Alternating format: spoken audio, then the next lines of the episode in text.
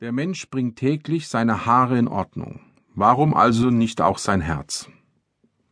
Wer selbst keinen Frieden hat, der kann auch keinen Frieden machen.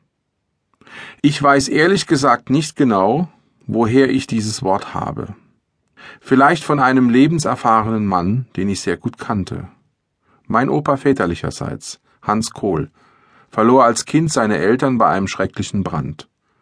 Er erlebte die Schrecken des Ersten Weltkriegs als Frontsoldat in Frankreich. Auch im Zweiten Weltkrieg musste er wieder Soldat sein und verlor zudem seinen ältesten Sohn Walter, nach dem ich benannt wurde, noch kurz vor Ende der Kampfhandlungen. Gleich doppelt erlebte er die französische Besatzung seiner pfälzischen Heimat. 18 Jahre lang in der Weimarer Republik und zu Beginn des Dritten Reiches und nochmals für drei Jahre vor Gründung der Bundesrepublik Deutschland. Hans Kohls Lebenslinie war fast in ihrer vollen Länge von Umbrüchen, wiederholtem Neuaufbau und den damit verbundenen Strapazen gekennzeichnet.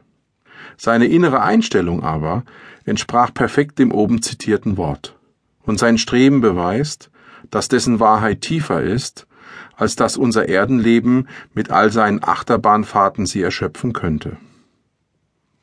In den letzten Lebensmonaten hat mein Großvater mich wohl besonders gern um sich gehabt.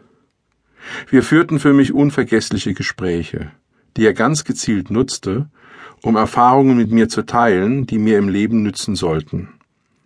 Auch schenkte er mir sein Artilleriefernglas aus dem Ersten Weltkrieg, das ich noch heute in Ehren halte. Damit du immer die richtige Sicht auf die Dinge behältst und nicht nur auf das schaust, was direkt vor deiner Nase ist.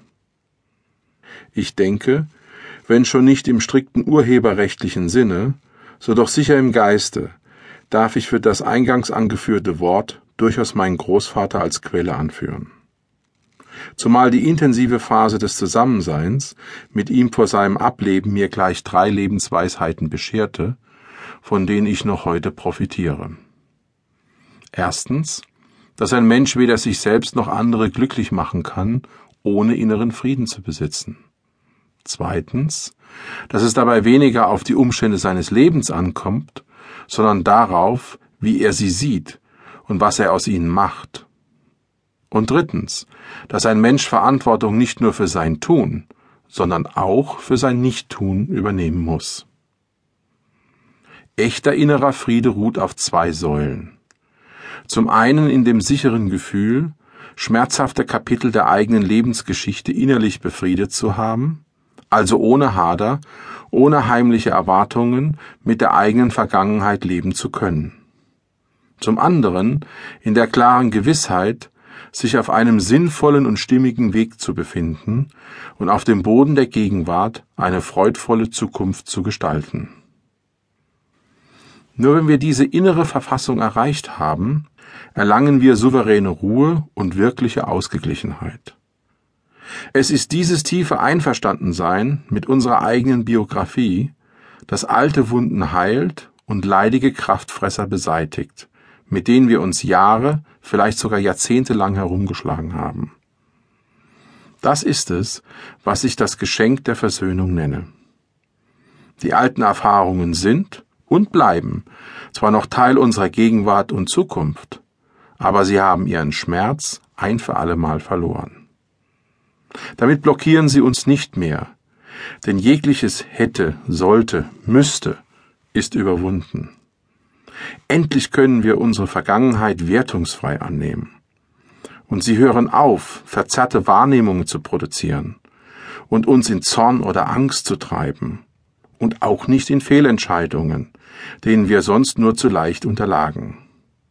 Innerer Friede und Versöhnung sorgen also nicht nur für neue Kraft, sondern durch sie sind wir auch imstande, uns für andere Menschen einzusetzen. Die Erfahrung zeigt, dass die Fähigkeit, inneren Frieden zu finden, stärker ist als der Kraftverlust durch den Schmerz und die Widrigkeiten des Lebens.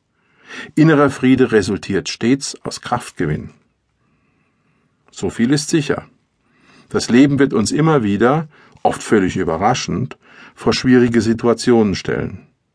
Doch die Bereitschaft und die Fähigkeit zur Versöhnung ermöglichen es uns, diese Prüfungen zu meistern und gestärkt daraus hervorzugehen.